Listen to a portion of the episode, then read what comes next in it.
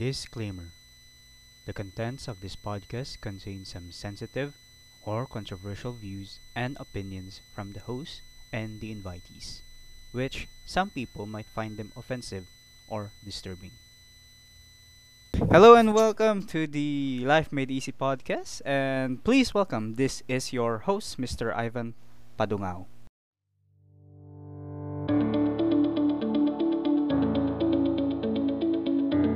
Hello guys, ala- alam ko nakilala niyo naman na ako. Welcome to my uh, I'm hosting this uh, uh, t- uh, this week na podcast natin which is slide mo nga bench. Yan, perception of both structure uh, instructors and students in distance learning in the Philippines. So, unfortunately, wala ngang ano. Yo! Yan. Lods! ang ating isa pang moderator. So, uh, Yo, what's up? Yun nga, ah, what's up? What's up, Lods? Pa, pa-start pa lang kami. Sakto. So, unfortunately, wala tayong prof na kasama ngayon kasi lahat sila is busy. Yeah, and kami rin, kahit kami rin. And ako yung ah, host nyo ngayon, so scroll down natin bench, tingnan natin. I'm uh, I'm Ivan Padongaw and I'm Tag- uh, currently studying at uh, Taguig City University and magkakulaw kung and sabihin niyo lang yung pangalan niyo kahit hindi na full name and sabihin niyo lang kung anong what sc- or what school kayo ng uh, currently nag-aaral ngayon or recently na nag-aaral kayo. So Ayan, firstly nga ako si Ivan Padongaw. Uh, I'm currently studying at Taguig City University. Yes, and Sir Bench. Oh yes, hello everyone. I am Benji Oiner. I am the administrator and owner of the podcast. I am currently studying Bachelor of Science in Statistics at Rizal Uni- Technological University. And yeah, I'm I'm young, okay? Neil? Duda ako. Duda ka pa? Neil. Neil. Di ka pwede mag-off cam mag-off mic dito, Neil. Sasa mo dito. Ay, sa bagay. I'm Neil, Neil Jason Linga from Taguig City University and I'm currently second year course. My course is BSCS. Computer Science, yun, Kamsay. Yes, and uh, sino pa ba pwede nang tawagin? Si, ikaw, Sir Alex.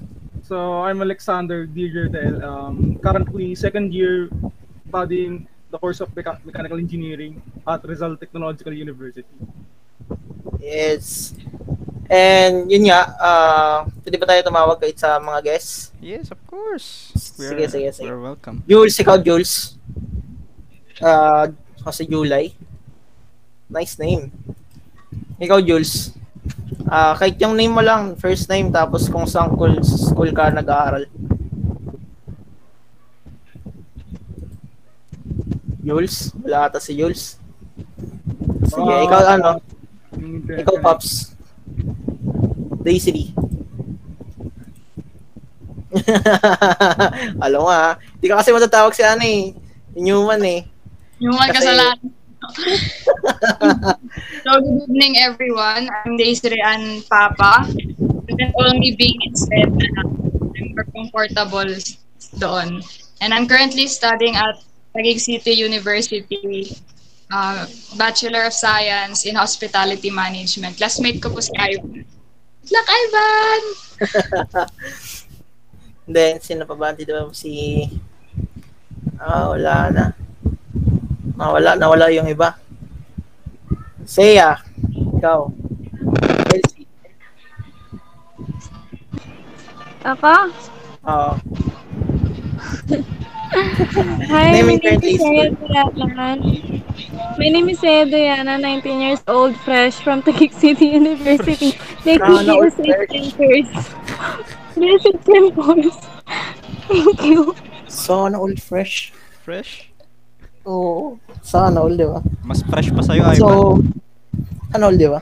So, ah... tawag ba? So, unti lang naman tayo. yes. Yan. Yes, so okay na yan. So si yeah, papakilala ko rin si ano, John Newman, Obregon, para hindi siya nandito. Kaklase ko rin siya. And yun. And yeah. something. mm, John Newman. Bagong bagong bagong bagong tao. Bagong tao. Sige, next one naman, next one na bench. So, sa ano na yun? Sa from your ano, from your uh, observation or experience na rin dito sa ating new normal uh, dito sa ating new normal based learning.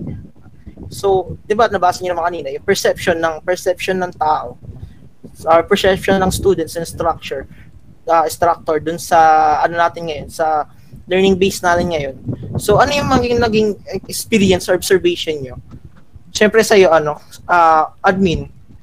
Admin Benji. Kay Boss, kay Boss Benji muna. Ah, Oh, kay Boss Benji, Ah, Benji ah. Sam. Ano yung naging experiences and observation mo? Schoolmate ko pa naman yan. Ah, yun na nga. Um, actually, wala namang problema sa new normal na learning natin. Kaso nga lang, yung ang nagkakaroon lang talaga tayo ng problem is yung kung paano tayo i approach how how we we should approach the learning style habang nasa new normal tayo. Kasi nga 'di ba pag face to face class 'di ba mas madali. Sabi nga natin mas madali. Pero pag online kasi 'di ba it requires internet gadget devices and so on and so forth na required na gamitin. Kasi kung wala naman talaga tayong ganun um hindi tayo makakausad ano. Unfortunately kasi nga ngayon sa new normal natin dahil may pandemic, yan yung na-experience natin na mahirap. Sinasabi natin mahirap. Totoo naman mahirap. Mahirap mag-aral ng online kasi halos parang ang ginagawa lang natin is nagpapasa lang tayo. No? Wala naman tayo masyadong natututunan na. Hindi natin, I mean, hindi natin na-absorb yung lahat ng lesson na binabato sa atin. To, so, Pasa na lang, no? Oo. Para pasa para makapasa. Oo. Ganun na lang nagiging Ganun. rotation natin eh. Mm. So, hindi ko naman sinasabi na hindi tayo natututo. Meron din naman. Kaso, yun nga, hindi nga natin na-absorb lahat. Yun lang naman. Ah, yun nga, sabi ni ano, sabi nga ni Benji, Benji Sama. So, yun na lang nagiging rotation natin. Ah, pasa na lang para makapasa. So, parang ang ano naman, ang parang ang pangit naman. Parang sa kanya is ang pangit ng nagiging ah, ano natin, nagiging sistema ngayon ng bagong pag-aaral. Sa iyo, Neil, ano yung naging experience and observation mo, lalo lalo na sa school natin? Ano, yung pagdating sa learning naman, una sa lahat, kailangan mo ng ano. Sa panahon kasi ngayon, 'di ba, new lear- new based learning. Sa panahon sa panahon ngayon, kailangan mo talaga ng internet o di kaya ng gadget na pwede mong pagkunan ng information kasi sa panahon ngayon hindi pwede na face to face eh. Hindi pe, hindi ka pwedeng katulad nga yung mga prof natin, hindi hindi hindi hindi sila magbibigay ng information through face to face. Kailangan natin ng internet o di kaya gadget. What if wala kang gadget, 'di ba? So mahirap, mahirap, mahirap, mahirap ka, mahirap matuto sa ganun. At saka sa mga sabi ni Benji na hindi lahat is na-absorb. na-absorb yung mga new informations, learnings. And then dahil nga dahil nga sa ating new based learning, nadidelay ang ating kaalaman. Di unlike dati talaga na natut natuturuan tayo ng mga prof kung ano yung dapat gawin, Kasi ganito, ganyan. Yes, unlike ngayon, madisi ka lang sa online class, ah, wala na. Wala na, delay na. Hindi, di mo na lang kung anong lesson, magtatanong ka na lang. And then, dito kasi sa new-based learning talaga is, para, para sa akin kasi parang ano eh, tama nga siya, hindi nga talaga na-absorb lahat-lahat. So, Yeah, yun. honest lang kayo ng perception sa Yes. uh, online-based learning. So, ayun nga, so, since sa parehas sila, sa iyo, ano, uh, Sir Alex, ano yung perception mo ngayong, or experience, observation mo ngayong uh, new normal based Ah, training? okay. Yung sa akin naman kasi, for fun, ano lang ah, share ko lang naman yung opinion na to kasi even before na mangyari yung pandemic, meron ng online learning. Yung Mm, online learning, meron na, meron na. Kumbaga nga, katulad ko kasi, especially sa akin kasi medyo madugo yung professors ko, ganun. So yung ano yung hindi ko na ayoko na mag-name drop, ayoko na mag-name drop, ayoko na mag-name drop. Kilala yan, kilala nila yan. So, ito, especially sa prop na yun, ganun, ang ginagawa ko before, even nung face-to-face, nag-aaral talaga ako sa mga, yung mga Indian YouTube tutorials. Ako, pre, kung nagkasabi sa'yo, Neil, may kapatid ka pala, Neil. Tapos ano, ang malupit doon, kasi, yung prop na yun, kakaiba yung method, walang tumutugma dun sa mga YouTube videos. So, ang nangyayari, although yung, ano, in, in essence, andun, andun yung, ano, yung mga elements na natutunan ko, meron talagang pagkakaiba kasi alam mo na iba na yung turo nun eh. Ibang iba yung turo nun eh. So, kumbaga, ano, may sarili siyang, may sarili siyang lesson plan, ganun. Oo. Oo. Tapos, yung gusto ko lang ipunto, meron ng online learning sa tamban sa akin. Kaso nga lang, hindi siya ganun ka-develop. It's not well-developed. So, kaya nung pumasok tayo ngayon sa sa new learning, which is yung online class, hindi tayo handa. Hindi tayo nat masyadong natuto ng maayos. Kasi the thing is, ito ah, kung tutusin talaga, iba talagang environment ng bahay kaysa sa school. Sa school kasi, andun yung pressure na ano eh, kailangan mo matuto, kailangan mo gumawa, na kailangan, basta kailangan may gawin ka. Kasi kung wala kang ginagawa, there's something wrong. Kumbaga. Diba? Oo. Mm-mm. Pero sa bahay kasi, iba yung, iba yung atmosphere ng bahay. Sobrang comfy, ganun. Like, alam mo, Kaya- Kaya, kaya yakapin ka Kainin ka na, ano. ng kama, ganun. ganun. Ah. Hindi, huwag kang tatayo, ganun. Dito ka Dito lang. ka lang. Senti ka lang. Yun yung kasi, yung- yun, yung- yun yung, ano, yung atmosphere kasi ng bahay. Talagang iba. Although sa iba, it works well sa kanila kasi nga, mas, oh, mas prefer nila yung tahimik. Compare dun sa iba na mas prefer yung face-to-face. Ganun. Iba, iba kasi ano talaga eh, pre- basic, personal preference talaga to eh. Pero ano, so far kung yung experience sa online learning, wala namang problema. Except to some profession, to some professors, except to some professors. Mm. Wala naman So- akong naging problema kasi consistent nung internet ko. Pero sa almost lahat sa atin hindi ganun ka consistent ng internet connection. Which is a huge, a, a huge problem kasi yung in- internet infrastructure ng Pilipinas talaga hindi maayos. So overall sa akin, yung experience ko sa may new learning naman, so, so far so good. Pero yikes. Hindi hindi ganun ka productive, hindi Mm. ganun hindi ka masyadong matututo kasi sa, sa amin kasi talaga pre, ito, hindi ko naman sinasabing mahirap yung course ko, wala akong sinasabing anything like that. Pero pre, yung, kasi mathematics kasi talaga yung yung course namin eh. Based on mathematics talaga eh. Lahat mathematics, physics, ganyan, thermodynamics. Doon nagabase yung course namin. So talagang kailangan mayroon kang alam sa ganung mga bagay. Kung wala kang tutunan, bokya ka. Especially pag word problems. Kaya para sa akin, may natutunan ako pero hindi ganun ka, sabihin natin hindi ganun ka well-developed yung mga natutunan ko. Hindi siya nahulma ng maayos. So, yun nga, yung perception ni Sir Alex is ah, hindi ready yung ah, bansa natin. Well, meron akong ano, meron nga akong ah, question diyan. So, nasagot ah, sa kanya, sa side niya, meron na siyang nasagot. And sa another perception niya is ah, yun nga, ah, iba't ibang base, iba't ibang base ng ah, kung saan ka comfy, parang kung saan tayo nasanay, na halimbawa, yun nga, tayo is nasanay tayo na mas active tayo sa face-to-face. And then yung iba naman is mas uh, nasanay sa home-based learning. So parang ang ang naging dating yung napunta tayo ngayon dito sa ano na to sa ah, problema na to is hindi naging handa yung Pilipinas sa gantong ah, sakuna. So wala na po ba? Wala na po ba dadagdag sa experiences experiences nila? May nag-send sino ba to? Hashtag EFAS. Ano, di ba? So, ikaw Papa, meron ka ba? So, so nung nag-hashtag naman si ano, si si New One. May share ka ba? Yung experience lang natin ngayon kaysa sa dating face-to-face.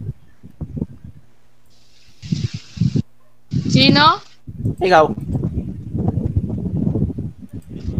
Ako sa ano, sa personally kasi ngayon nahihirapan ako eh lalo na lalo na mag-comply ng requirements. Parang na-burn out talaga ako ngayong face to face kasi pag halimbawa, ay face to face online class kasi 'di ba pag face to face kasi may marami kang kasabay mag-aral, magkakapares kayo ng gusto mga classmate mo tapos pag Oo. dito online class mag-isa ka lang par- parang malayo ka isa yun sa isa yun sa factors kung bakit ako dahil dahil siguro sa environment ko tapos maingay tapos siguro ano yung palagay ko kung nagtuloy-tuloy lang tayo at hindi tayo yung nag-academic break ng sobrang tagal Oo. siguro okay naman eh 'di ba Okay, kasi okay naman. Pagbalik natin, nirush tayo, sabi, pre-opening pa lang biglang bigayan na agad ng requirements. Requirements. May mga prof nag, nagsisend ng quiz, ng activity, kahit di naman nila oras, tapos may tinatapos pa tayo. Oo. Kaya okay naman yung online learning kasi meron naman yan before eh. Tama nga yung sinabi ni, ni Sir nung una. Mali yung approach tsaka ano, hindi pa totally ready tayo doon. Kasi hindi naman lahat may means sa online class eh. Tulad ng iba na nagiging choppy yung linya nila, bigla-bigla nagle-left kasi nawawala ng internet, di ba? Hmm. Yung may pinaka-worst experience pa is kapag disapprove na mismo yung lag. Papagalitan niya pa yung ano. ito kasi yung maganda eh. Ito kasi yung maganda kaya gusto kong kumuha sa kumuha ng professor. Kasi lang yun nga, opportunity, walang, walang sumama. Kasi yun nga, lahat tayo is, lahat ng mga professor na na-invite ko is busy. Kahit sa kabilang school, sa school natin bench, hindi rin sila ayaw, Mm. uh, hindi sila ano, Busy din. kasi napaka-busy din. And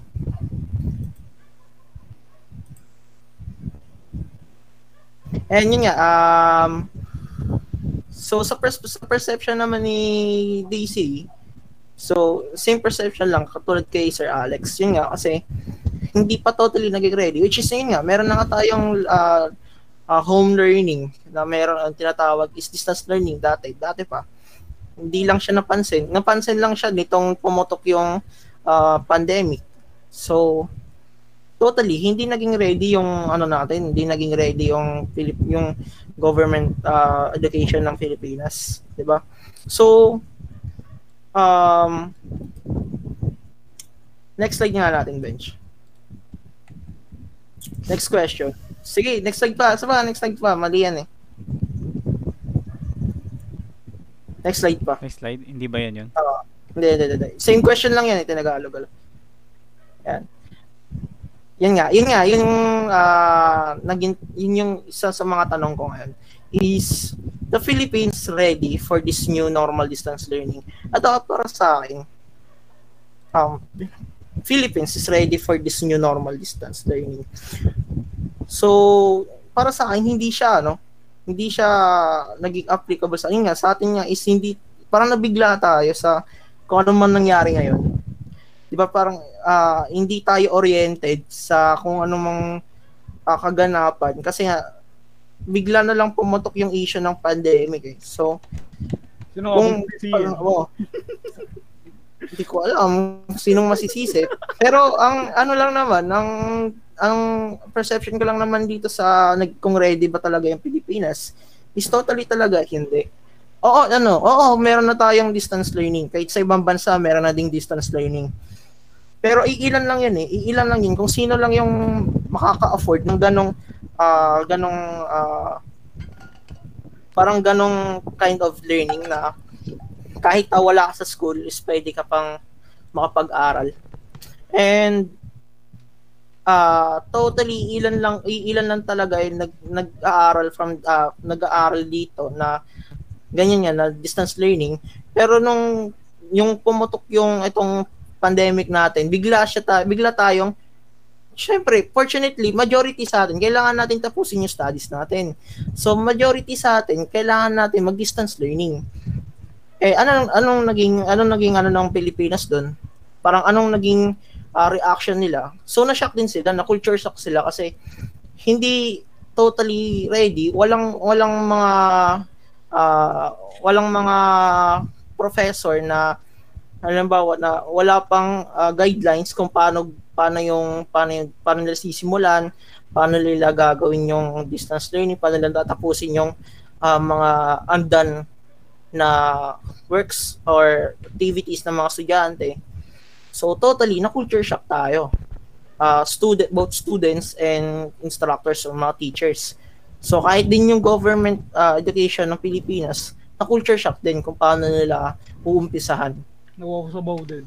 Mm So, Sir Bench, siya yung Sir Bench, ano bang naging perception mo if is the Philippine ready for this kind of distance, uh, for that kind of this learning activities ba? Ah, oo naman. We are ready, but we are not nakamit ka, prepared. nakamit ka. Oh shit. Okay. Um actually dapat uh, mm, we are actually ready.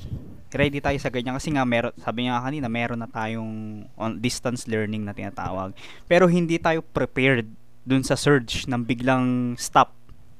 Yun ang Mm. naging problema natin. So, kung ang tanong nga natin is Philippine ready for this? Yes, we are ready but we are not really prepared. The government is not prepared. The students were not prepared. Kasi hindi natin inex- hindi natin na-expect na ganun magbubulo bigla yung pangyayari na yan. So, it's it is what it is. You know? It is what it is. It is what it is. Ganun talaga. Well, uh, sa parang sinabi lang natin na if you take if you take one step and then you step back again, parang ganun lang 'yun. Hmm.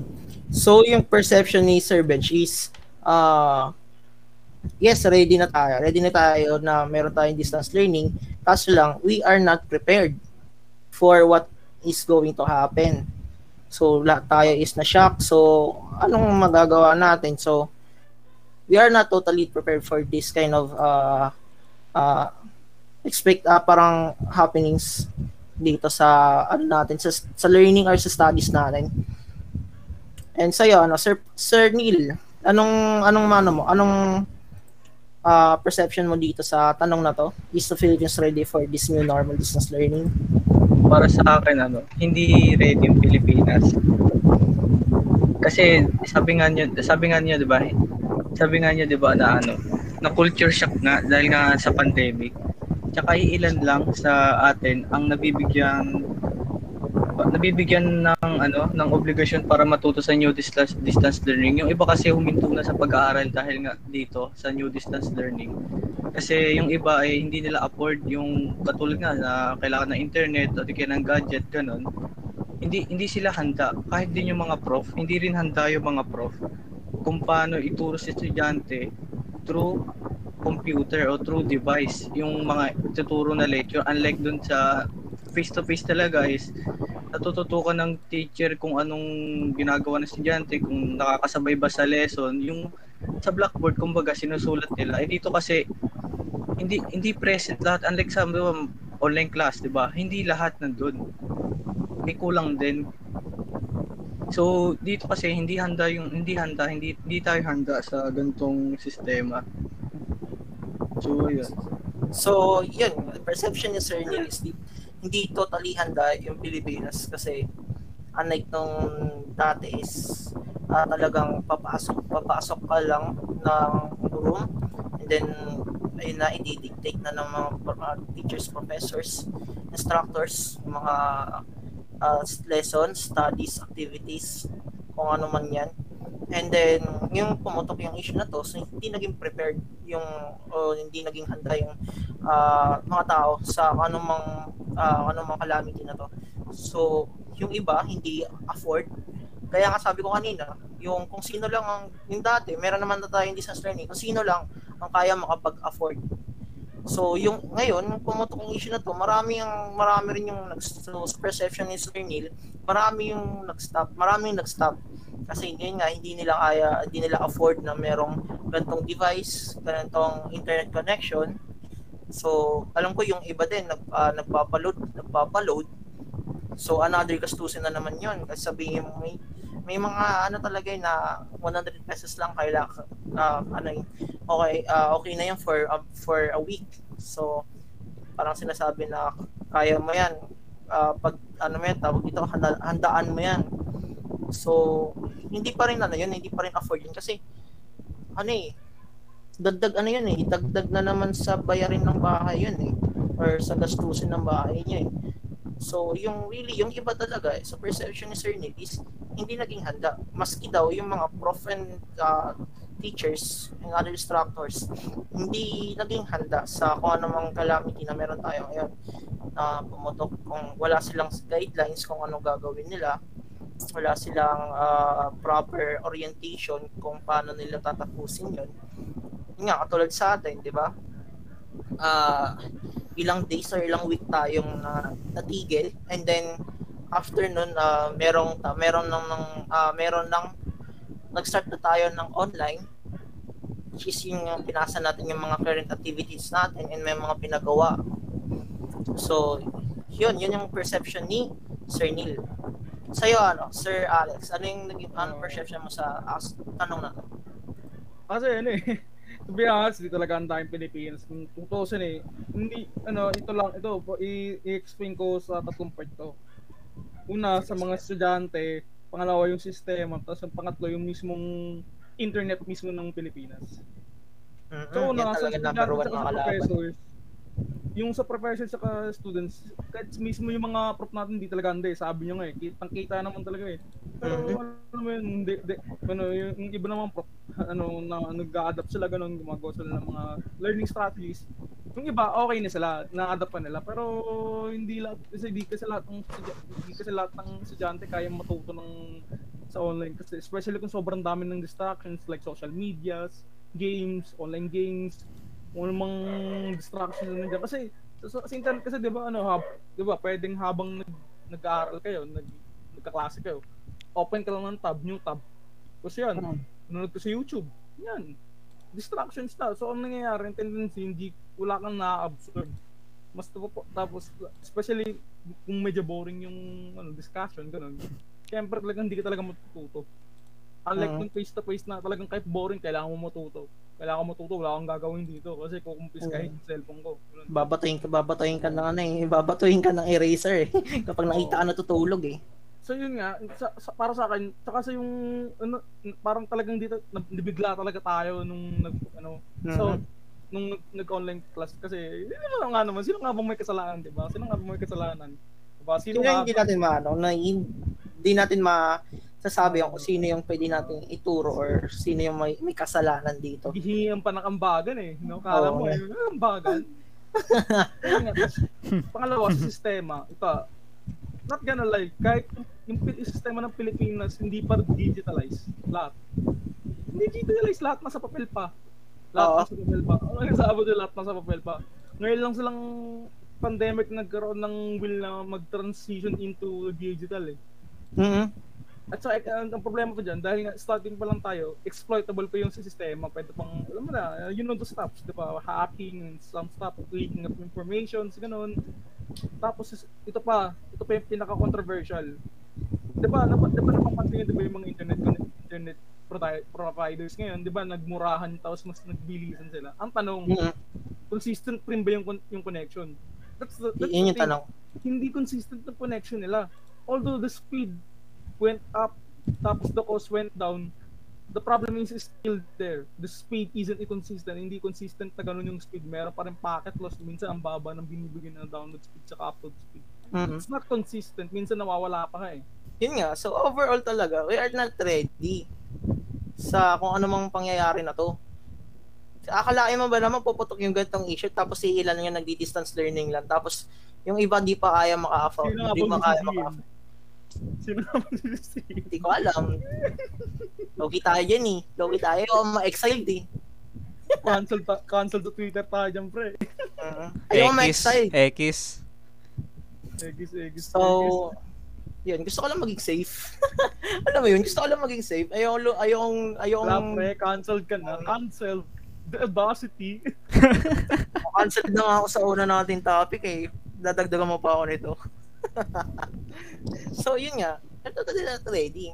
So, so like on our ano, like on different school, uh, totally not. May mga nag-stop nga eh. May mga nag-stop nga para lang ah, kasi hindi nila kaya talaga maka-afford na ganito. Sabihin nila kahit isang daang 100 pesos lang, hindi mo pa kaya ma-afford pang one week internet mo. Dude, hindi ang pera hindi lang tinatae. Diba? No, you, you can just load lang naman, di ba? Magagawa naman ng paraan yan, di Oh, ba? magdadagawa naman ng paraan yan, di ba? It's such a, such a queer. Ang Queer. daling, ang daling sabihin, no?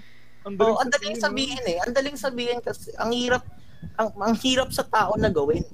Ang hirap Kasi i-comply. wala ka, sa, wala ka sa position niya na wala ka sa position niya na sabihin 'yun. 'Di ba? So, it's part of ano talaga, a different perception talaga. Paraan yan. Magagawa ng paraan yan. Hindi kasi, ano eh, ano lang sa, Dali-dali lang. Ayun, pa-load ka lang naman dun sa shop ng ano, 50 pesos, di ba? Load lang naman yun eh. Tapos go 50, ganun. sana all, di ba? Akala mo, ganun pera eh. Oo nga eh. Ba- bakit kaya ganun yung iba't ibang perception ng mga students? Like, kahit ano, sabihin natin professor din, may ganun din silang perception sa sa online, sa, uh, sa distance learning eh. So yeah, yun nga. Kasi sayang kasi wala tayong ano ngayon eh. Wala tayong guest na prof ngayon. So maybe next time. Kung may next time pa. so next slide natin, Sir Bench. Uh, punta tayo sa next na- natin na tanong. Isa pa. Isa pa. Eh, by the way, wala bang nagbibigay ng opinion dyan? Kasi parang tayo-tayo lang yung nagbibigay ng opinion eh.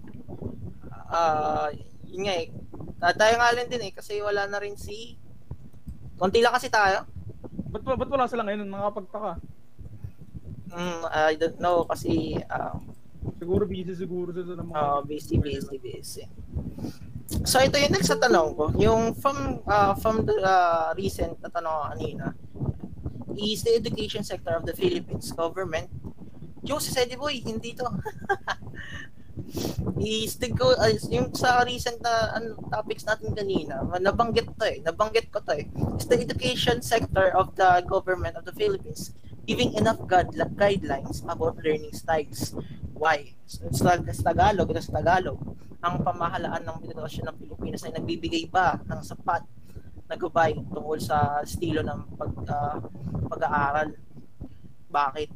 So, para sa akin, perception ko dito, Mahirap yan, sir. Mahirap sagutin yan, sir. Naku, marami kang mababangga dyan.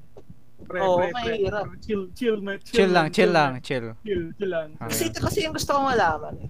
Paano, paano nila nabibigyan ng tamang guidelines? Like, di ba sa, ah, di naman, di naman sa, eh nga, meron nga, meron, meron ka talaga mababanggit dito na sector ng government ng Pilipinas talaga. Meron na meron ka talaga eh. Kasi ang ano dito is how how they can uh, how they can organize this kind of uh, learning system. 'Di ba? Paano nila nabibigyan ng guidelines? Kung sa mismong kung sa ano, kung sa student, kung sa students hindi nila mabigay yung guidelines pero sa mga professors or teachers nabibigay nila. So ano nangyayari sa students? Unoriented sila. 'Di ba? Unoriented sila. So si ah, ano lang, ano lang yung parang limited lang yung pwedeng makaalam ng ah, guidelines or sabihin nating sistema na Mm. ngayong Correct, Chong. Hindi Mm. yun. it's wrong pa rin yun. Kasi eh, they don't. Ganun. Pwede don't. Doon Di ba? para, Chong. Mali yun. Mali yun. So sa'yo ano, Sir Rich, anong perception mo sa tanong na to? A- ako naman, sa akin naman, sir. Wala namang... Nagbibigay ba ng tama? Actually, ang pagbibigay kasi ng guidance niyan, halimbawa sa sabi mo eh, sa sec- education sector ng government, ang sistema nila niyan eh from educational uh, government educational um, system papunta sa university, sa president, sa mga constituents and then after do after nun, sa mga guides and then professors. Ang professors ang nagbibigay ng guidelines papunta sa mga students. So usually kung minsan dahil sa kakulangan ng information dissemination na nagaganap sa circulation nga kung paano napapasa yung information. Minsan, ang ibibigay na lang sa student is yung piece, yung parang one piece na lang ng information. So, hindi pinaka-summary. mm, hindi na hindi na siya yung buo na ah ito pala yung details na dapat natin malaman pero ito na lang ibibigay natin sa estudyante kasi yun lang yung pinaka key keynotes ganun pero yung smaller details na siguro mahalaga pero hindi naman na kailangang isama hindi na isasama kaya there's a possibility na magkaroon tayo ng confusion which is nangyari na nga Yun nga, yun na nga, yun na nga. Yung dami natin tanong ngayon sa mga professors kung Natawa bakit ganito, ganito ganyan. Bakit Sir Alex? Sige, sige. Kung naalala Sa'yo. kasi ako eh. Kasi ano eh, alam mo ba yung ano, ito, un- spe- special mention naman dito kasi di ko di ko idea to eh. Na- Naalala ko lang to nung binanggit niya eh. Ngayon lang. so kasi yun. Ano yan, ano yan? Yung sa example lang, di ba, yung may, may pinapasagot sa, sa- sa mga bata na ano, Na? sa mga grade school, yung mga grade 1 to 3, na kung ano raw kulay nito, eh yung, eh yung module pre, black and white, printed in black and Oo, white. oo. Like, sa kapatid ko, Philomil yan sa kapatid ko. Pag, ano ba, may nagbabasa, ano yung, saan dito yung mapa? Yung mapa ng ano, mapa ng NCR, mapa ng Pilipinas. Black and white, dude! Hindi ko malaman kung saan dito. Kulayan daw ng ganito. Anong kulay niyan?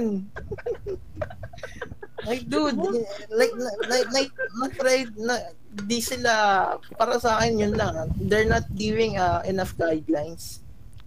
Di Kasi ba? ito pa, ito may problema rin ito, especially sa mga college, especially sa College.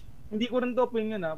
Ito ito naman sa, sa yung hindi kasi lahat ng college student kaya mag-online class. Especially yung mga ano, yung mga course na kailangan ng more, more interaction sa in, in physical ganun like Yes! ganun, Holy shit! sa inyo, hospitality management, Tourism. yung, yung, yung, lalo yung laboratories, di ba? Yung mga laboratory pieces. Yes, Alam may mga laboratories. So, Alam mo, so, alam, sobrang weird, no? Online class pero may, lab- may binabayaran pa kay laboratory fees. So, fees. Sobrang weird. So weird, man. So weird. So, ano yun? so So, weird.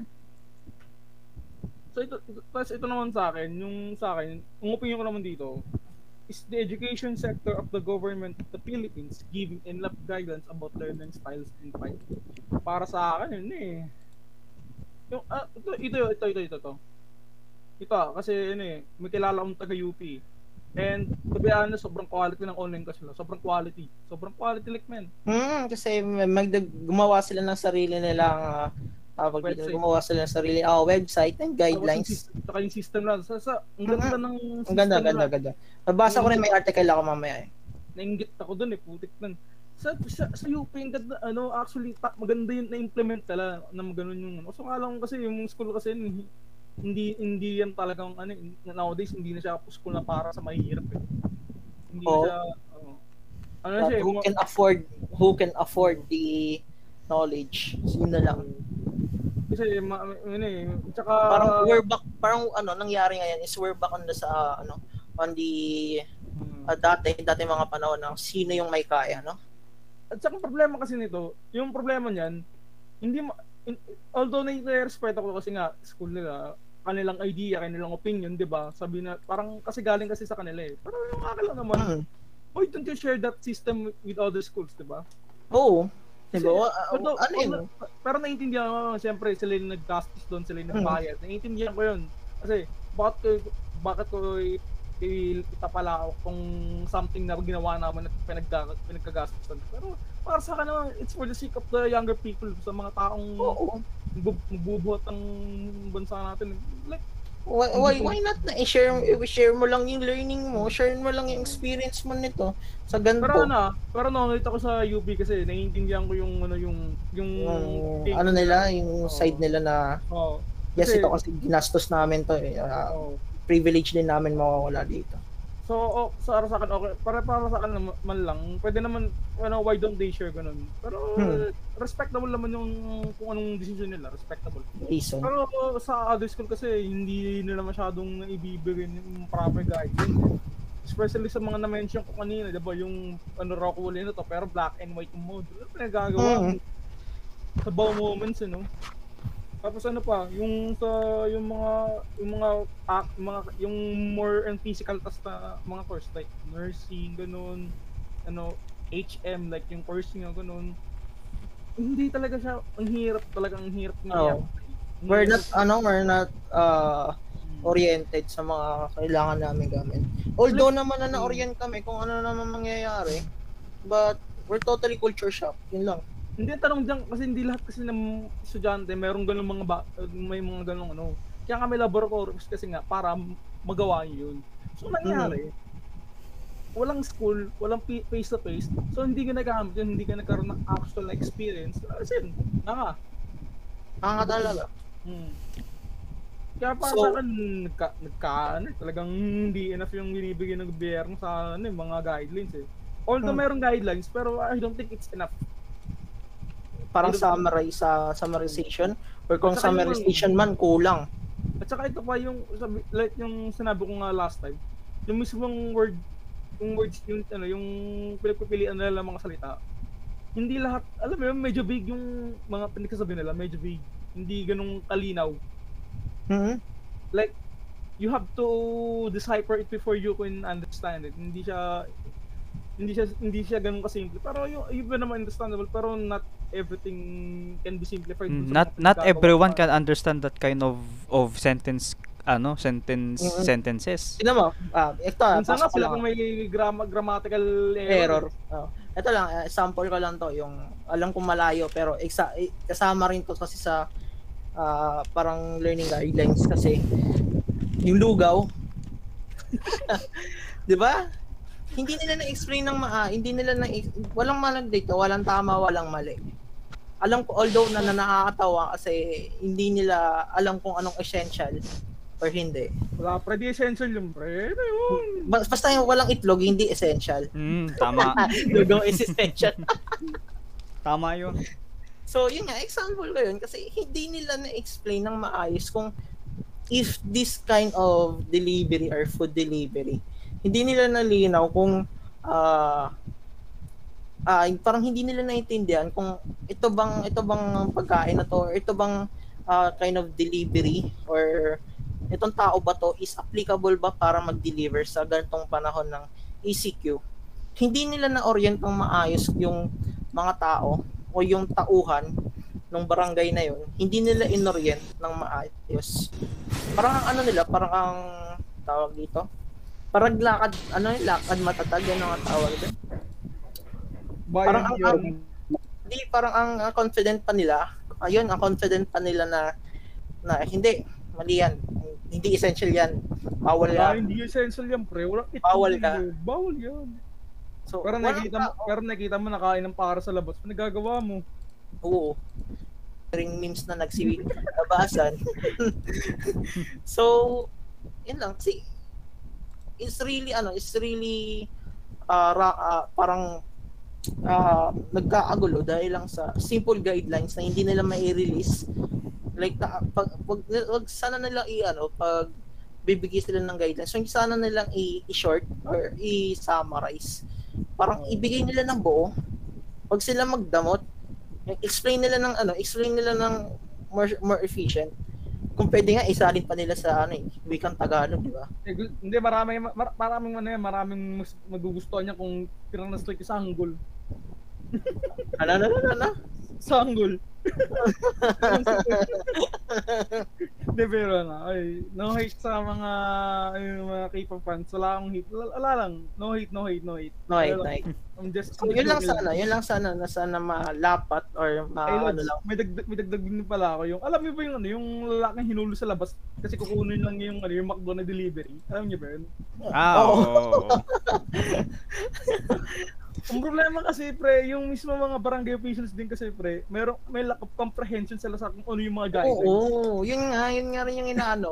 sa di mga ba? moments.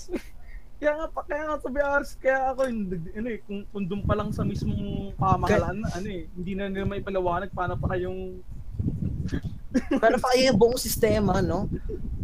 We're fuck. We're totally fuck. Wala, ta- wala, wala, wala, wala mangyayari sa bansa natin kung ganito yung pre, pre, pre, pre, sino bang sisisihin natin, pre? Sino bang sisisihin natin? Ma-excel tayo niyan eh. Ako na naman eh. Porket ako host eh. Mahirap magsabi, mahirap magsabi. Eh, hirap magsabi, Lods eh. Ma-excel tayo niyan eh. Okay na yung first, okay na yung first, okay na yung first podcast eh. Tayo-tayo lang naman yun eh. Na, makita ka na lang, no? Mm. Nakita ka na lang sa Twitter, no? Cancel Ivan. Hashtag, hashtag cancel Ivan. The audacity. The audacity. So, yan. Ah, yun. Sa, iba pa, yung iba pa nating ano dyan. Ikaw, Neil, anong perception mo sa tanong na to? Wait, yung iba, yung iba, baka gusto din magsalita. Oo, yun yun. Hmm. Ay, well, Kasi welcome pala natin. tayo-tayo lang eh. Welcome, welcome pala natin si Jan Cedric Sapungkol, isa sa mga moderator namin. Yo, Yes. Yo, yo, yo, yo, yo, boy, Yo, Yo, what's up? kakapasok mo lang. Kulot. Happy birthday. Parang bagong gising lang yan ah. Birthday Yo. boy yan. Lagata siya eh. Yung mo, nakastack ka pa rin yung Parang yung mukha niya dun. no? Sige, ikaw Neil, ikaw na lang muna Neil, ikaw muna Neil. Parang nasabi na, nasabi na lahat eh. Hindi, may yung ano lang, ikaw, may meron kang additional or may gusto kang i-mention para may kasama ko sa Exile. Eh, Sabi niya na talaga lahat eh. Sabi kasi ang pamahalaan sa edukasyon ng Pilipinas ay nagbibigay ba ng sapat na gabay tu- tungkol sa mga estilo ng pagtut- pagkatuto. Bakit? Siyempre hindi sapat, siyempre. Pero yung ibang eskwelahan kasi, ta- tulad ng sinabi niya, di ba? Sa UP ba yon Yep, yep. Maganda, maganda yung, Ganda, pre, maganda. Ayun, sila handa, handa sila. Paano yung iba? Kasi sabi dito, Pilipinas overall yan eh. So sa tingin ko naman overall hindi talaga handa eh. Hindi handa, hindi handa yung Pilipinas eh. Eh hindi yung yung ano pala. Let's normalize canceling Ivan Padongaw. No! Cancelled. Twitter is canceling. Cancel ka na sir. Cancel na nga, cancer pa, no? So, nila na yun. ano? Tingin- So ito- yun, yun kasi, kasi paano yung ano, sabi nga diba sa guidelines, yung paano yung mga o kunyari, kailangan ng face-to-face, di ba? Tulad sa. PE, gano'n. Wag! Wag! Kasi sa amin kasi ano eh, wala kaming, ang ano kasi sa amin Comlab, parang ang hirap matuto ng programming. ang Pag, hirap nun. Mm. walang, walang nag, ano kasi, yung iba, cellphone lang eh. Hashtag Indian number one, no? Yes, yung, yung, yung kasi ba sa Comlab, may, may PC ka, Indian may men's sarili kang. PC. Oo. Tapos, eh, eh, paano yung iba, walang, walang, P, walang PC, cellphone lang gamit, gagawa kami ng application, eh, cellphone lang gamit, eh, hindi yung compatible, dahil kailangan talaga ng PC. Paano yung mga walang PC, di ba? Mm. So, hindi to na paghandaan, hindi to na, hindi to na paghandaan. So, you can buy lang, So- you can buy new tablet lang naman, di ba? It Yes. costs lang 15k lang naman, di ba? ang ganda, ang ganda, ang ganda nga ng ano yun, ang ganda nga ng binigay ng tab. Yes, may kasama ko, may kasama ko. Can you, can you Kaya no. normalize canceling Neil Jason? Talaga na nga, ayoko na magsalita. Akala nyo, ay, akala nyo hindi ko nililista yung mga timestamp ng sensor ah. Uy, wait lang, may nag-chat pre. Can we normalize daw? Canceling Ivan. Period. Yan, Oh, period. Yun na yun ah. Isama na. Isama na. Isama na si Neil. Pag ganun yung period. Dali, magta, mag, magtatago-tago na ako. Baka mawali ako ng NBI dito eh. Oo, pre, tago na rin ako. Mag-walk on na tayo. Kumatok sa pinto nyo. Anyway nga, tayo tayo sa, sa usapan, di ba? So Ah. overall, ano yung masasummarize you regarding this topic ito? Sa question mo So, sa akin kasi, ang sa-summarize ko lang naman dito, the guidelines is, na- ah, the guidelines is already there. Okay? Andiyan na siya. Yes, ah, napa, napatupad siya. Though hindi siya ma hindi siya ma-apply ng maayos. Yep, Why? Lazy yung pagpapa lazy yung pagpapatupad, lazy sobrang Yes. lazy. Why? Because it's it's ano, andiyan nga siya pero hindi siya enough. Okay? Yeah. Hindi siya enough. Yeah. And, andun yung andun yung maybe andun na nga tala yung ah, as- mga sabihin natin sectors, mga sabihin natin yung ah, pinaka final guidelines, yung pinaka ah, dapat mong gawin. But since meron pa rin ano eh, meron pa rin ah, exception eh. Meron pa rin tanong doon sa ano na to, bakit bakit ano, bakit may ganto kung may gaganto? Anong silbi nito kung may ganto? Bakit bakit may ganto nang wala sa ganto? May laging mayroong ganun eh. Laging may ganun, laging may exception Mm. kung hindi mo maayos na ipaparating sa kanila yung magiging guidelines nyo. Which is yun yung nangyari dun, yung sample ko nga na nangyari dun sa Lugaw, walang tama't mali dun. Ang, ang nangyari lang, hindi sila parehas na, na, na verified o na ano ng guidelines na yes na it is essential na o tama na tama to na ah pwede mong i-deliver. So whi- ah, which is yun naman ano Sige, sige, sige man, sige man. Pwede ka mag-add. Meron ka palang idea, hindi ka nag-chat eh. Hello, hello. Rinig ako. Ah, rinig ka, rinig ka, rinig ka. Tinanggal ko muna yung headset din kasi yung grounded eh. Sige lang, sige lang, sige lang. So, yung tanong is the education sector of the government of the Philippines giving enough guidelines about learning styles and why? Definitely, definitely no. It's a 100% no. So, dagdag ko lang dun sa sinabi kanina sa ni Sir Alex about dun sa modules. So, kung naalala, kung naaalala natin, meron tayong napanood na balita about sa about dun sa certain sector ng government. Kasama na ako, Dix. Welcome, Dix. Naglilista na si Sir Bench, naglilista na. Kaya wala nga dyan. Asset din si Benji. Asset Cancel. Asset. cancel party tayo ngayon. Ayoko na, kaya ayoko ng ganito topic. May mga asset mo sa cancel talaga eh. Pero Gucci, Gucci, Gucci. Tama Gucci. yan. Oh, tama naman yung sinabi ni sir. Wala akong, Kaya may, may madudugtong pa. May madudugtong pa siya. Go, go, go, Tapos go. go. isa pa, isa pa sa mga nakita kong hindrance kung bakit hindi sapat yung guidelines is yung generation. Paano mo malalaman yung kalagayan ng isang tao kung hindi mo inaalam yung kalagayan niya? O wala kang abilidad para alamin yung kal- kalagayan niya? No, Gets? dude, you can just buy lang naman, di ba? You can just buy new iPhone, di ba? It costs like Oo. 20 Ay, lang like, ganito lang naman. No, no, dapat magpa-load ka. 100 pesos lang naman eh. It would cost now for your one week. pesos lang naman for one year. di ba? If you don't have a phone, just buy a new phone. Wow! What a good advice from you, ha? Welcome, welcome. Pre, makakancel talaga tayo dito, pre. NBS contacting our ano our addresses now. Boy, boycott podcast. Okay, may mabibip tayo dun. may bibibip tayo dun. So, Tapos, nga. ah, Hmm. sige, sige.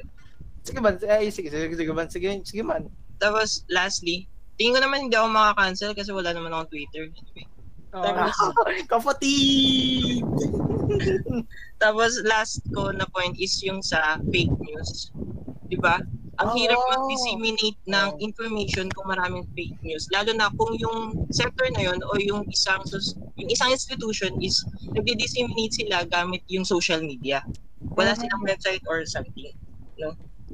So, pwede natin ipasok dun yung mga, lalo na yung mga trolley, na mga trolls pala. Trolls. Yung mga trolls na wala namang iba ibang ginagawa kung hindi na mo magtitika lang. So, ayun lang na. Thank you. bakit, pre? Ano bang ambag mo? Kaya nga, may nakambag ka ba? Di ikaw na, ako mag- di ikaw rent. na mag-president. Di ikaw na mag-president. Hi, Fres. Ah, pre, ah, Hi, Fres. Joke lang to, pre. ah. Wala, wala, wala, wala sana samaan ng loob. Okay. Tingin ko nga puro beep yung sinabi ko eh.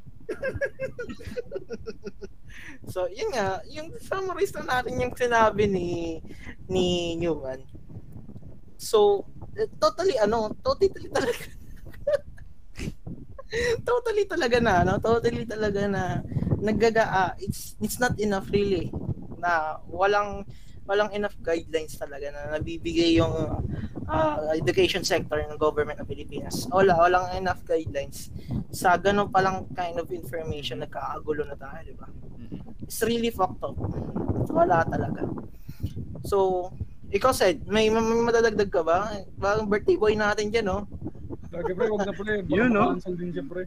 Ah, ka naman, birthday na birthday mo. Sama ka na sa amin. O, huwag mo na idamay sa cancel. Di, di pa nagsasalita, cancel agad. Sama ka sa amin, Sid. Ano, may madadagdag ka.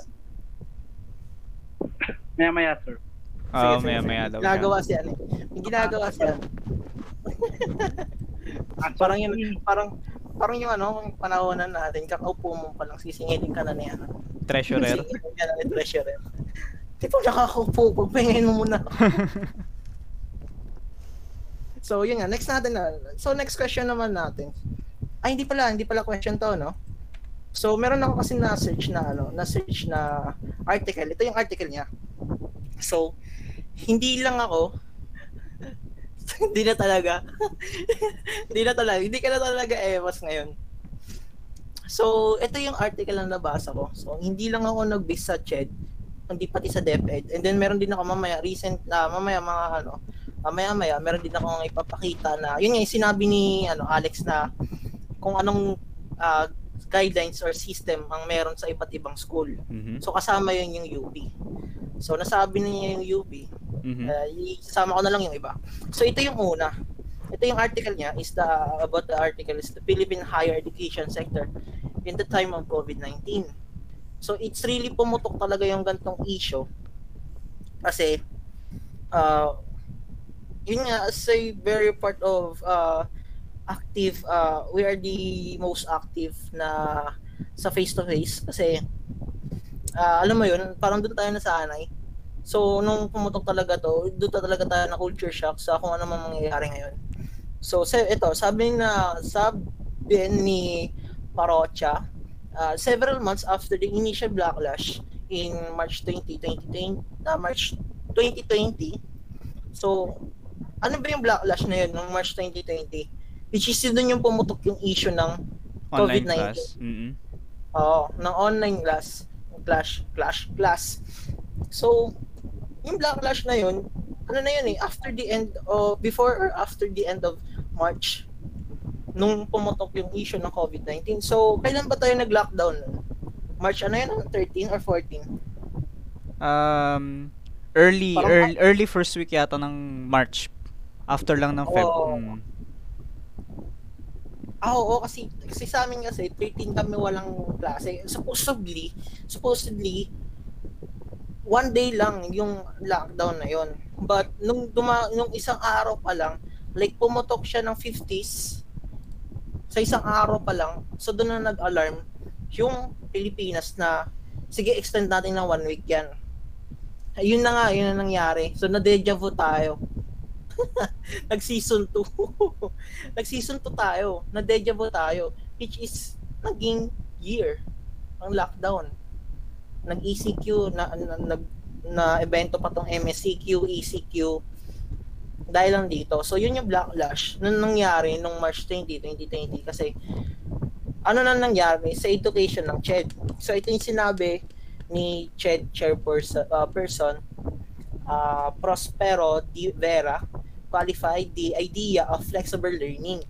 So, tayo, tayo part ng CHED. So, alas naman ka lahat tayo nandito dito is part tayo ng CHED, di ba? So, tayo, mga CHED, is hindi tayo naging uh, mix or naging, uh, ano tawag nun? Sa DepEd kasi meron siyang ibang tawag. eh. So tayo, flexible learning ang tawag sa atin. So ano nga yung flexible learning? isa lang yan, isa lang ang meaning yan. More encompassing than online learning. So, De Vera explains that while online learning requires internet access, flexible learning does not necessarily require connectivity. So, ano daw? Anong naging kapalit instead?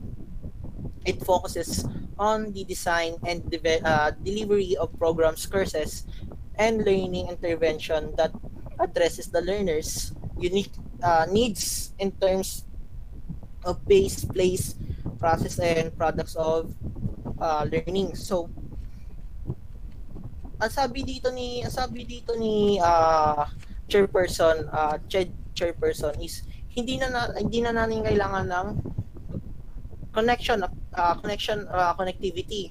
So naka-focus na tayo sa pinaka uh, program natin, pinaka courses natin para lang uh, para lang matapos natin yung pinaka ano natin study natin sa pinaka whole course natin. Mm. So ano yung mangyayari? So uh, unique needs, ito yung mga unique needs niyan is term of pace. So yung ano ba yung mga paces na kailangan nating ma uh, makaharap parang ano ba yung magiging uh, magiging flow ng ano natin, yung place, anong lugar kung sapat na yung or yun nga sa tulad sa amin is yung lugar namin is uh, yung ano namin is plat, uh, uh, applicable or walang walang gulo, walang ano, parang kaya mo makapag-aral ng uh, in peace sabihin natin halimbawa na merong merong kang ginagawang activity and then somewhat happen na araw-araw din sa lugar nyo. So, it may affect your study. So, yun yung isa sa mga unique needs. And process, ano yung nagiging process mo all throughout dun sa study and the products of the learning. So, ano yung nagiging product or yung final uh, final uh, final ano mo, final uh, learning mo, yung anong pinaka natututunan mo sa ano na to sa pinaka ito sa pinaka ano natin sa pinaka pinag-aaralan natin or sa study mo ano yung natututunan mo. So hindi instead na kailangan natin ng internet or ganyan yung iba di ba kasi kailangan mo ng kailangan mo ng internet connection kasi para maka uh, ano mo yun, para makapag-upload ka para maka uh, pasok sa ano pasok sa uh, sabihin natin uh, tawag dito yung online class, makapasok sa online class, sa meeting, sa iba pang mga requirements mo. So, hindi na hindi mo kailangan ng connectivity. Ang kailangan mo lang naman is itong unique uh, needs on in terms ng uh, uh, flexible learning. So flexible learning it can be uh, it can be uh, it can be yung pinaka pinaka course mo, yun lang yung iintindihin mo. So hindi mo kailangang intindihin yung magiging connectivity mo sa internet kung mabagal ba to o uh, mabagal ba to or ano, mabagal ba to or mabilis which is hindi naman nangyari itong flexible learning, naging mix tayo eh. Ganun yung nangyari sa atin eh. Parang na-apply natin sa CHED ay sa ano sa DepEd. Which is sa DepEd, next mo natin bench.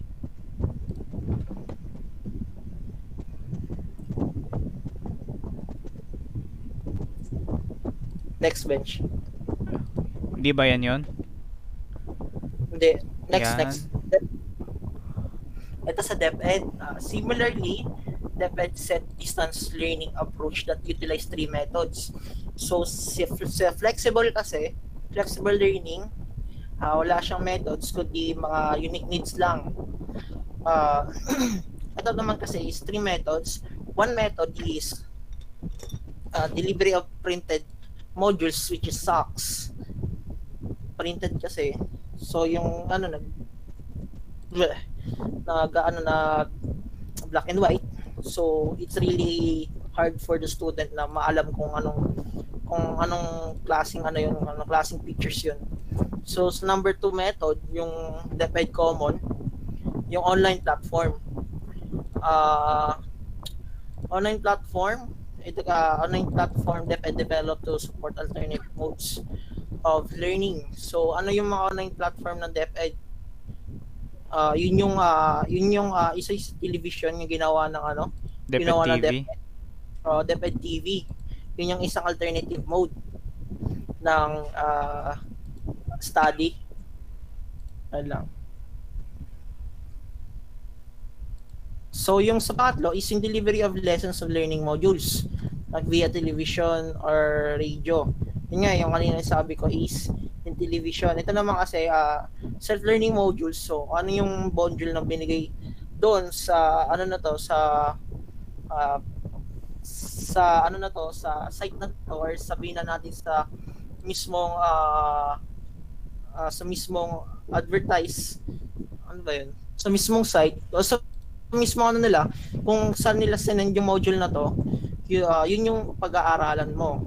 Which is kasi napakahirap kasi ang uh, kukunin mo kung anong hanapin mo pa kung anong site yun or kung paano mo ma paano mo ma-download mo ma-print specific guidelines on the implementation is distance learning however are still under review. See still under review So, hindi pa natin, ano, hindi pa yung mismong DepEd, hindi pa mismo ready sa ganitong, ano, sa ganitong sistema. Di ba? So, gumawa pa sila ng three methods kung still review pa rin to. So, next natin. Ito yung, ano, next natin is, ito yung mga pinaka, uh, ito yung example ko kung ano naging, ano nila, naging alternative na site. Next natin, bench. Na next ko na. pa rin. Na next ko na. Na next mo na. Ba't gano'n? Nagpa-fucked up yung ano. Ganun pa rin eh. Nasa ano, nasa DepEd.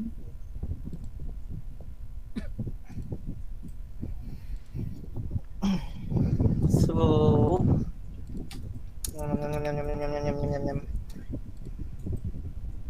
Yon. Next mo ulit. ah, next mo ulit. Tapos balik ka agad. Yan, balik ka. Yan, okay na. So, yun, ito yung ano, ito yung isa sa mga ah, example ko na ano yung naging kasi sa mga ano, eh, ito yun, sabi ni ah, sabi ng article, private ah, universities and institutions have likewise adapted to the limitation imposed by the pandemic and are poised to go uh, either fully uh, online blended learning or schedule in person classes in case the government lifts quarantine measures. So, nakadepende na daw sa mga private universities or institution kung ano yung magiging decision nila or kung anong magagawa nila para lang ma matuloy tong ano klase. So some of school instead are uh, or made some uh, made some sarili nilang ano sarili nilang sistema. So ito nga ano uh, on July 2020 the LSU adopted an alternate uh, alternate mode of education that uh, is technology enabled the Lasalenials remote and engage approach of connectivity in higher education. So reach ang tawag nila doon. Reach emphasize the importance of engagement between faculty and students and offers three different delivery. So ito naman may tatlo na naman different modes yung reach program yung tatlong delivery modes ng Reach program is yung una, fully online. Fully online na to is synchronous or asynchronous. Kung pasi kung anong kung saan dito sa dalawang yan, yung possible na ma-apply nila. So fully online, async uh, synchronous and asynchronous. So ano nga yung ano ba yung asynchronous? Asynchronous ito yung um, module. Okay, may isisend lang silang module tapos pag-aaralan mo And then synchronous yun na yung online base. Uh, may uh, sabihin natin may binigay na may binigay na uh, link ng YT or sabihin natin na online class. Yun yung online class face to face yung yun yung ano uh, yun yung synchronous. So yung pangalawa, pangalawang mode is hybrid. Ano yung hybrid? hybrid is online and face to face hindi ko alam kung applicable yung face-to-face sa kanila o nagagawa nila tong face-to-face. Kasi kung uh, online online uh, blending of online and face-to-face. So siguro ito yung online class. Yung ganito, yung gatong session natin, meeting. Ito yun. So yung number 3 is face-to-face. Face-to-face. Yun ang hindi ko maintindihan sa nila. Paano nila ma-apply yung face-to-face uh, uh, all the university learnings management uh, system LS yun so yun yung tatlo tatlo sa DLSU which is yung system nila ang tawag is reach uh, next natin meron pang ibang school next na school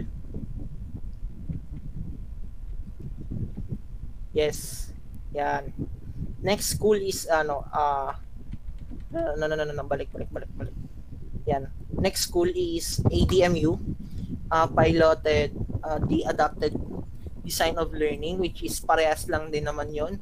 Uh, meron din tatlong method and ang tatlong method niya is online, blended, and face-to-face.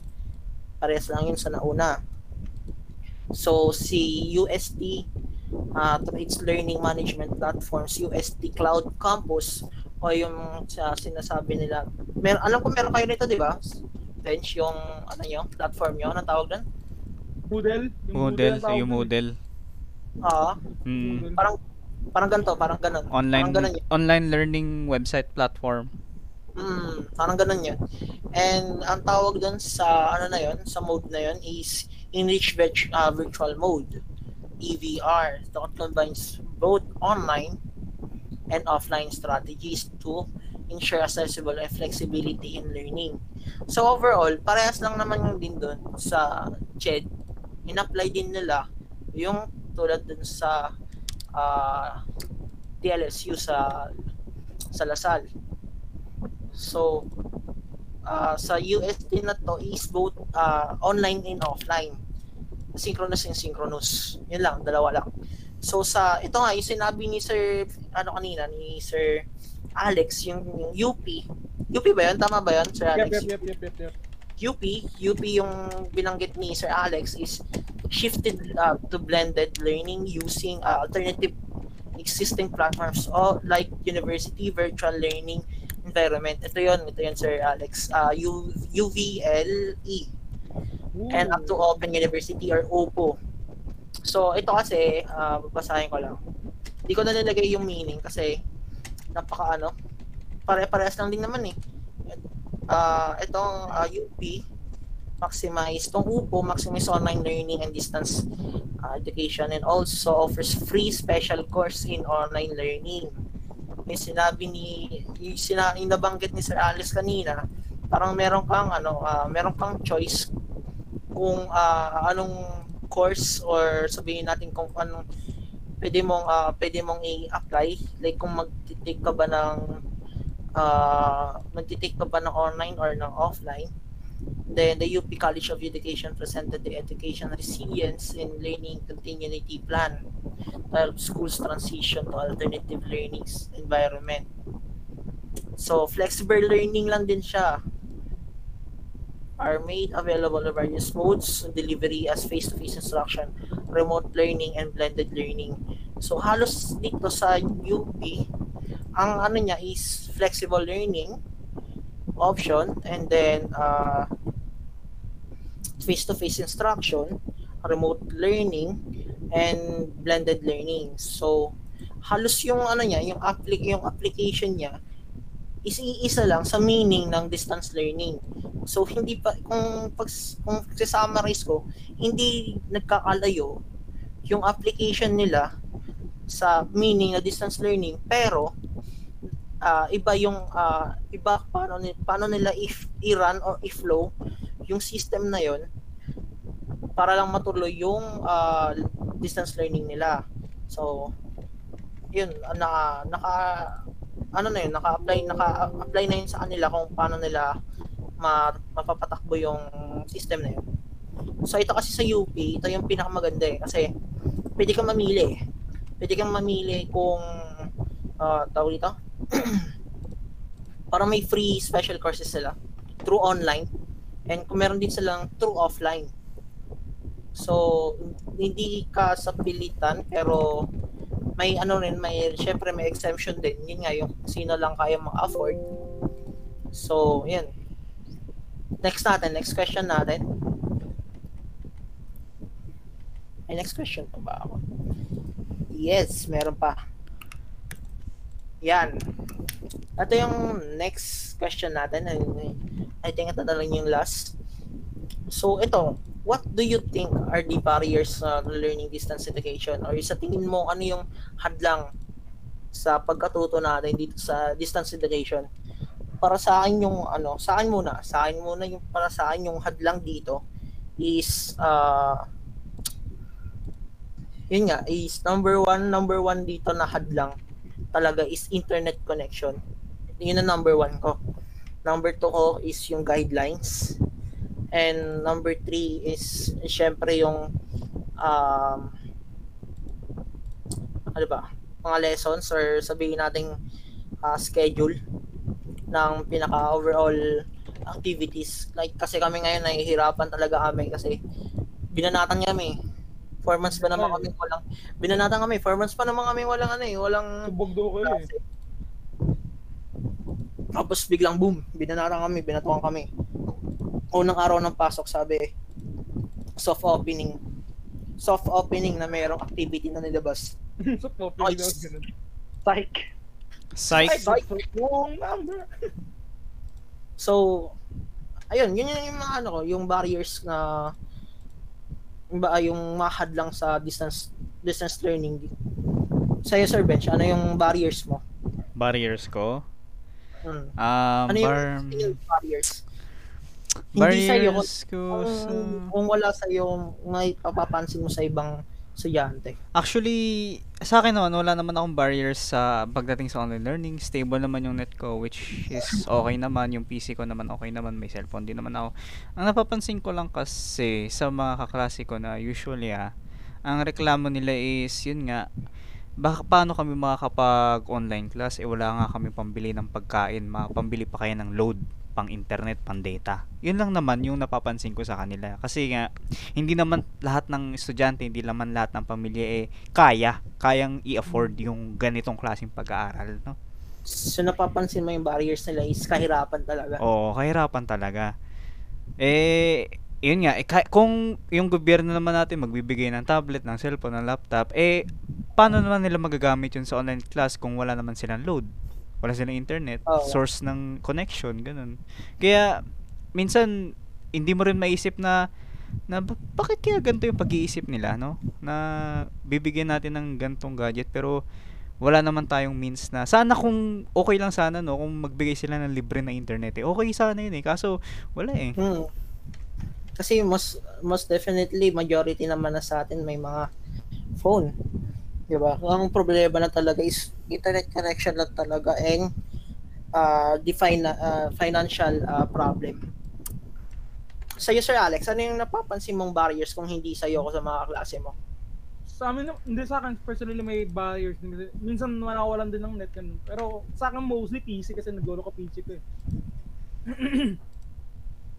Saka yung ano yung sa sa kaklase ko, mga in, in- mismong internet connection talaga nila, grabe.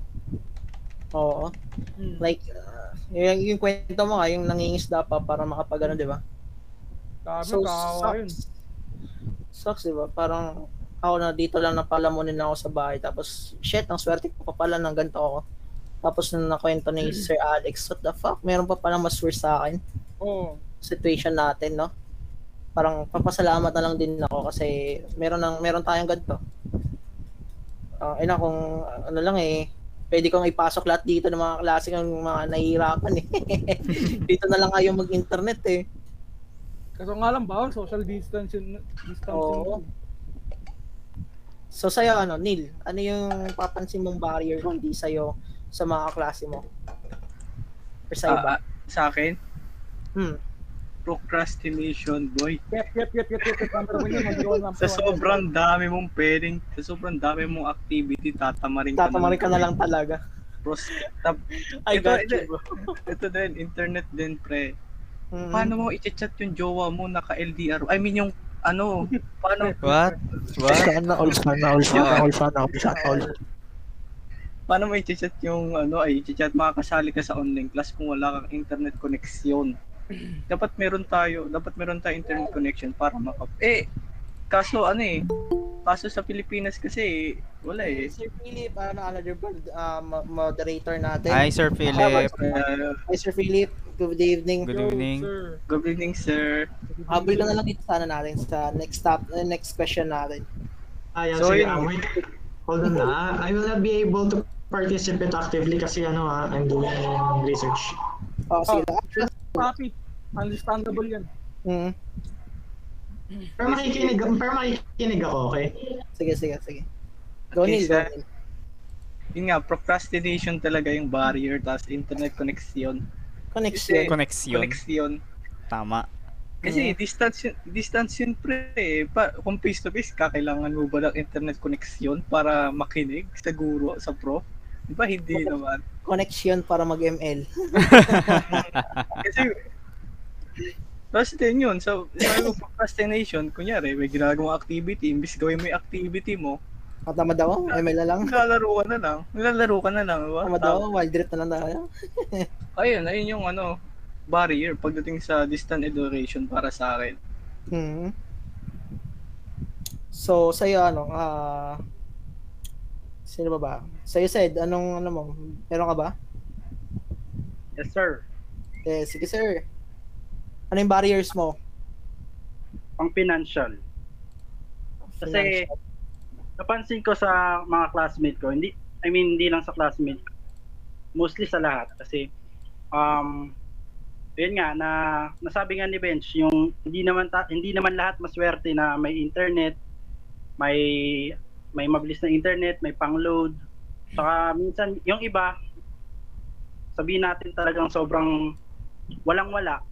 Ngayong pandemic pa, 'di ba, na maraming naapektuhan, maraming nawalan ng trabaho, maraming naghihirap tapos Hello, hello. Ah, rinig ka, rinig ka. Yan. Ah, ah, Si Chappy, si ano, si Cedris. si Ayan na mga ano. Yun na. Hmm, ayan na. sorry sir, sorry. Okay lang yan, sir. Maano ko na si Kuya Mak eh. Kuya Yun Mac. na. Example nito, 'di ba? Hmm. yung sinasabi ko nga pang financial kasi 'di ba kahit na sabihin natin na online online class na yung yung bagong sistema ngayon ng pagtuturo hindi pa rin natin masabi na hindi tayo gagastos minsan nga magpapagawa yung mga professor ng ganitong project eh Mismo. walang wala kayo wala ka na ng internet wala ka na pang load wala wala walang wala na nga kayong makain tapos magpapa-project pa ng yung sir niya ng miniature na pagkamahal-mahal. At Yes. yung isa pang barrier na naiisip is yung pagbibigay ng schedule. Parang, ewan ko lang ha, di ko naman nilalahat, di ko naman nilalahat ng mga teacher or prof. I mean, Pero kasi may Ito? times kasi na, na nakikisabay sila sa ano mo yung problema. I mean, which is, di ba hindi naman hindi na, oh, hindi naman natin kasalanan, 'di ba? Kasi nga subject natin yung kailangan natin ipasa pero like pag chinat natin siya kailangan mismo. kailangan magalit, ganun, no? Kailangan ano, kailangan Parang, ayun nga, yung iba din, hindi mapakiusap. hindi Kumbaga, mo pa parang di man lang intindihin o unawain yung sitwasyon ng estudyanteng estudyanteng yun na merong i-valid reason na, na ganito yung nangyayari sa kanya. Wala siyang pera o wala siyang internet Mm. kaya hindi niya ma magawa o mapasa yung pinapagawa sa kanya. Mm. Ito, ah, share ko lang. na, sir. Ito, ah, share ko lang. parang walang ano, kung walang walang konsiderasyon yung Mm. Oh, yun yung mga prop na walang Hindi. consideration. Hindi lang ano, sabihin natin nagsasabi sila ng consi- consideration, sabihin natin ah. Pero unfair, sabihin natin unfair. Oo nga, may consideration nga, pero unfair. Ganun, kasi kung may prof lang talaga dito, ah yun ang masasabi natin yung side natin, masasabi din nila yung side nila. Which sucks, wala kang pumasok na prof kasi lahat sila busy. Understandable naman eh. Kahit din ka, may sasabi ko kwento sa inyo kasi feeling ko hindi sila yung may, pro- may kasalanan talaga dun eh. Hmm, hindi. Yun nga, sabi nga sa amin eh. Sabi nga sa amin ng prof na yun na kinausap namin is, yun nga, wala daw mag... sobrang ganda ng prof pre. Sa online class. sobrang ganda ng prof. Maganda online, ba? Pag nagtutu- Maganda ba? Duda ka sa magandang prof ah. Ibang ibang maganda ata yun ah. Nako. Ito pa yan, Lex, yung yung sin- kinikwento mo sa akin. Baka na, Ang ganda baka, nito, baka ng dalawang baka siya na yung ano, baka siya na yung, siya na yung kumuha ng responsibilidad ng kaklase mo. Wait, wag- wait, naka-live ba to? Nako, censored.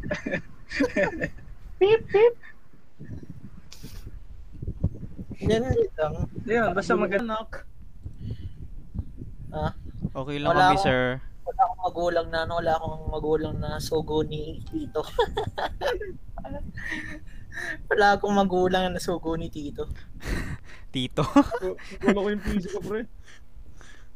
Okay lang yan. Pare-parehas tayo. Pare-parehas tayo may problema sa buhay. Mm. So, yun lang. Ikaw ba, Phil? Wala ka bang initial na ano? Sana all, di ba?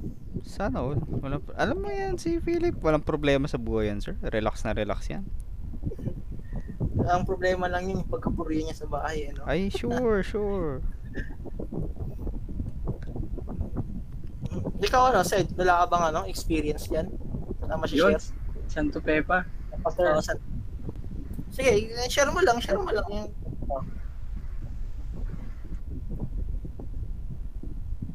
Wala Ay, yung, yung iba nating ano, yung iba nating Oo. Ah, ito, si, Ah. ano, si, ah, sino ba sino? Sino ba nandito dito? Ba't sampo? Ayun. Ikaw man, tanggalin mo na lang yung headset mo. Okay, okay, okay. Screen mo test mo.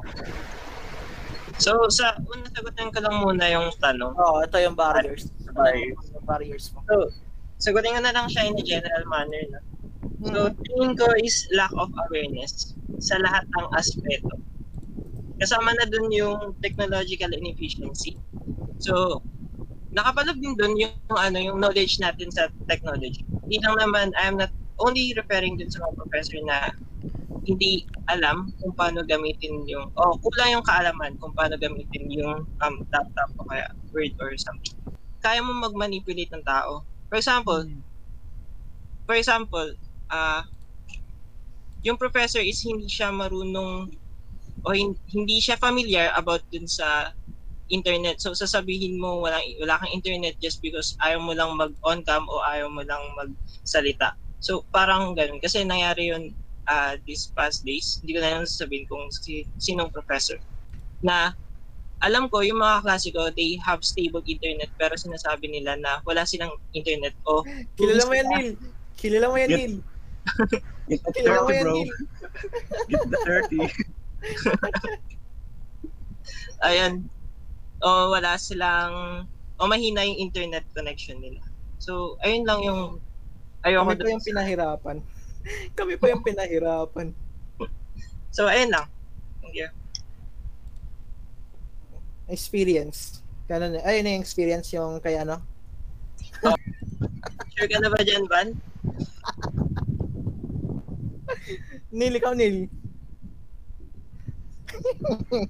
Ano? Meron ba? Meron ba? Meron, meron nga ba? Yung ano, gago. Ayoko mag-drop name eh. Yung ano Ba- mag drop So, you know, wala nang ano, wala nang mag-initial drop yan ng mga experiences nila. Wala na ba? Wala na masyado kasi sa amin kasi na. okay, okay naman considerate mo yung mga prof. Yung problema lang talaga mahirap matuto eh. Hmm. Wala. Yun Ah. talaga pre. Mahirap lang talaga matuto yun lang. Oo Mhm. For real, for real. Pero yung ano kasi, ibang, yun nga, sabi ko yung iba lang, sabihin natin may consideration. Papasok din to yung unfair, unfairness ng ano, ng ah, way or yung sarili nilang rule. Basta yun. Problema nila yun. Ba't ba tayo napunta dito? Ba't ba tayo topic natin to? Pa, para, ba't kasi ano, parang, ano no, sa tingin ko yung ano ngayon, generation ngayon, parang more on self-learning lang. Ah, tulad ko sa program, talaga. tulad ko sa programming, puti, kailangan mo talagang mag self-learning, kailangan mo mag-search sa Google, mag-copy paste ang code, aralin mo to. Oo. Sabi Hindi ka din tulad- naman, sabi din naman eh, pag, face-to-face pag halimbawa, no, pag halimbawa na may term na ganto, may term na ganyan, kalimutan namin, shit, Google, nasaan ka? Google lang Parang kasangga sa buhay. Ganun lang yun. Oo. So, parang nalalabasan lang din ng overall ng ano natin, podcast ngayon is sa una, bakit ah, ito yung sa ano, sa una sa experiences natin, ganun talaga is napaka hectic or yung experience natin is napaka ah sabihin natin napaka ano yun? Alimutan na, nasa dulo na ng dila ko yung experience natin is uh, halos pare-parehas lang na yung kasi lang iba-iba yung pagkaka-handle. And then yung sa readiness ng kung ready ba talaga yung Pilipinas and then uh, majority is hindi. Yeah, majority is hindi kasi we're uh, culture shock even na meron ng distance learning talaga ang naging problema lang is guidelines problema lang is yung guidelines hindi ah, yes napatupad siya yes nandiyan siya but hindi siya enough. Hindi siya na i-explain or na na-orient ng maayos kung ah, para mapasunod. Sabihin natin hindi naman mapasunod. Kumbaga parang ma-execute natin yung both uh, uh, both uh, yung ma-execute natin yung learning na yung studies natin ngayon. And then, yung napa- yung natutunan din natin is yung mga side and modes ng uh, online on ng distance learning. Which is sa chat is yung flexible learning. Sa DepEd yung distance learning. And then yung sa ibang schools na gumawa sila ng sarili nilang mga system para matapos yung ano nila matapos yung school year nila. Or sabihin natin matapos yung para ma-continue yung pag-aaral nila. Tapos yung mga barriers is kadalasan is isa lang pero meron talagang pinaka pinaka main pinaka main talaga na kalaban na, na ano natin is financial financially and yung pangalawa is internet talaga and yung nga sabi ni Neil yung pro ano yung procrastination kasi sobrang daming gawain tatamarin ka na lang Yes, procrastination. Sobrang daming mong gagawin eh. Hmm. Kasi, Pero, oo, alos lahat naman ata, aminin ko, ginagawa ko din yan kapag sobrang dami. Parang pahinga muna, pag may nag ng COT, ah, tara, laro, o wild drift. Ah, yun. wild trip gano'n. Parang ano lang kasi, yung ano lang sa atin, kaya tayo naggaganto, parang pahinga muna tayo. Oo. Di, Pahinga muna tayo. Parang ginagawa tayong robot eh. Alam mo yun? Pinapatungan tayo ng trabaho, ng trabaho, ng trabaho, ganun. Actually, ah, actually ganyan naman talaga na ngayon sa panahon ngayon, no. When nung mula nung nagkaroon tayo ng mga ah, new technologies, talagang yung buhay ng mga tao is like robotic na. Eh parang wala na tayong free will sa sarili natin na ah, kailangan natin gawin to kasi ito yung mag-earn sa atin ng pera. Kailangan natin gawin yung isang bagay na to para magkaroon tayo ng sarili nating buhay na maayos, ganun. Yun yung nasa mindset natin eh. Kaya parang nagiging kontrolado na rin tayo. ang di ko naman sinasabi na puro tayo students dito is ah, binabato lang tayo. Eh, Siyempre, pati rin sa mga professors, mga instructors kasi hindi naman sa kanila nang gagaling yung decision eh. Kaya nga gabi sa kaya nga sabi ko sa guidelines, hirap pa rin tayo ma-apply. S- galing yun sa kung galing man yun sa higher ups na magbibigay magbabato sa from ah, instructor ah, instructor to students. So pag sa kung from the higher ups mabibigay nila sa instructors or teachers, professors. And then pagdating sa students, kulang-kulang na yung ano, yung guidelines.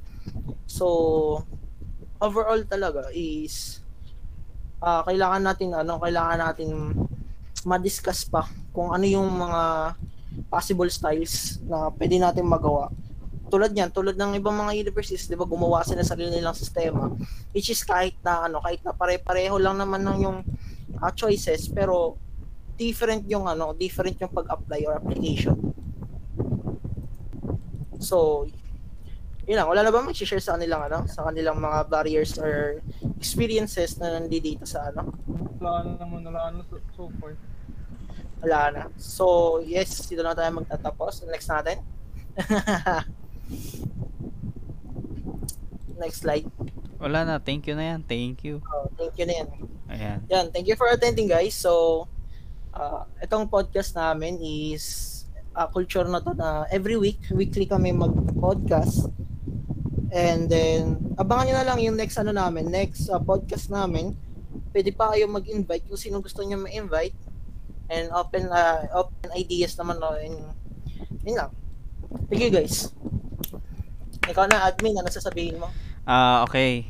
Iyan nga, no? Today natutunan natin na may mga marami tayong opinion sa ganyan mga bagay, ano? Na hindi natin nakalain na ganyan pala tayo ka open-minded sa mga bagay na ganito. And anyways, nagpapasalamat kami on behalf of the Life Made Easy podcast team sa mga ah, nag-accept ng invitation namin para sa podcast na to. And we also thank our host, Ivan Padungao, for his excellent um, handling of the podcast today. And yun lang naman. Thank you, thank you. Maraming salamat sa inyong lahat. Salamat sa pagdalo. Thank you po.